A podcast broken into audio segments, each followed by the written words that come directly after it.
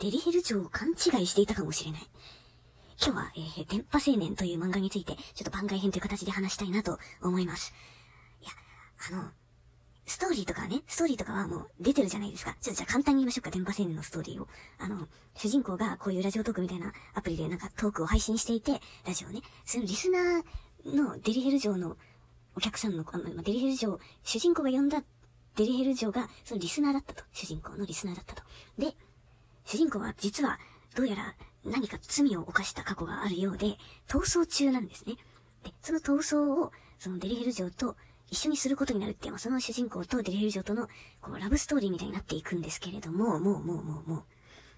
ま、どちらかというとちょっとこう、さて本当に主人公は何、どんな罪を犯したのか連続殺人っていうのがニュースになっている描写がたくさんあるけど、この主人公は連続殺人の犯人なんだろうかっていうようなサスペンス的な部分もありつつの、ね、ドラマなんですけれども、これ、ほんとごめん、今回の配信によって、デイヘル業界からめちゃめちゃ怒られないか心配だからという理由でボイスチェンジャーを使います。で、いや、全然、あんまり、この漫画のメインのあらすじと関係ない話していいですか？あの、初めて、陽子が、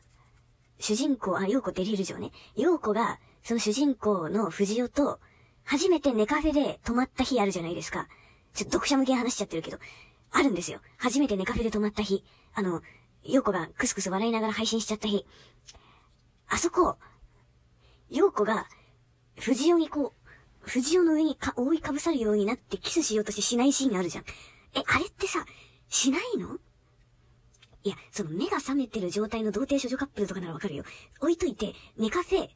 もう、だって、三重苦ですよ、この、あの、夜、夜でしょ、夜の気分でしょ？で、好きな人ですよね、まあ、陽子からしたらね。好きな人が、もう寝ちゃってるわけでしょ。まあ、意識ない状態、目閉じて横たわってるわけでしょ。で、密室二人っきりでしょ。この三重苦の中で、この藤尾になんかまたがるようにして、こうちょっと、なんか顔ガン見するじゃないですか。え、しない？そこ我慢できる？ものなの？いや、我慢じゃないのあれは。あの、礼儀的なもの？それとも、え、起こしちゃったらどうしようみたいなリスクヘッジ？いや、だからやれたかも委員会だったら完全にやれたでしょ。そう、あの、好きな人が横たわっていって、まあ、チューできるみたいな状況で、で、まあ、自分もデリヘル嬢という、要は異性への抵抗がそんなにないタイプの人間で、で、その状況だった時に、あえてしない理由は何だと思いますか？いや、これデリヘル嬢じゃなければよ。普通に、一般の女の子っていう風に考えたら、まだ付き合ってないのにこんなことしちゃダメだ、みたいな、理性っていうものがあるとは思うんですよ。ね、その付き合ってからいろいろしようみたいなのあると思うけど、いや、そうじゃなくて、デリヘル城で、っていうこのね、デリヘル城に対して私は今まで誤解していたかもしれないけど、異性への抵抗がそんなないんじゃないのと思って、抵抗じゃないのかだから、やれたかも委員会でやれたってみんなが札出しそうなタイミングで、やらないデリヘル城の気持ち。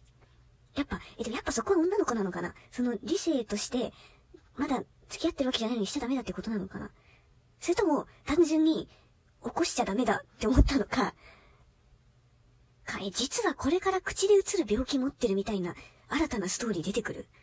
え、そんなことある？いや、ね、一応ね、一応、今のところ私はこれ、陽子ってそのデリヘル嬢が、お客さんだったところから、その、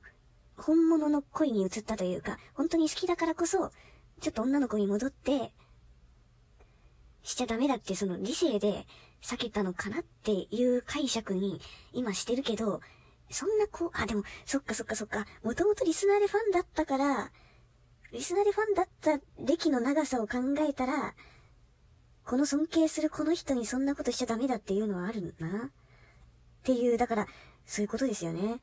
等身大の女の子に戻った瞬間っていうことなのかな？ここはちょっともうちょっと、あの、夜食やってる方のラジオいっぱいあるじゃないですか。ちょっと、よく聞きますわ。そう、心理、心理勉強する。で、え、どうしよう、こっからもしも、陽子が口で移しちゃいけない病気持ってる設定で2巻始まったら、意外とそれで、藤尾も、まあ、人殺す程度には強引なんでしょうから、なんかそれで強引にキスしちゃって、そっから、ウイルスで感染して、なんかその犯人のヒントがまたもう一個増えてみたいなことで、逆に、いや、でもこれ逆に、ちょっとこ、これあの2巻の、あれですけど、私2巻全部チケットで読んだんで、それによって逆に捕まんなくなるのかな？ウイルス、ウイルス逮捕とかウイルス免除みたいな。ね、そんな展開になったら、どうだろうね。なんてところで今日は、電波青年、第2巻はいよいよ単行本では9日に発売になるらしいんでね、ちょっとこちらも要チェックということで。はい。レビュートークバトルに参加してみました。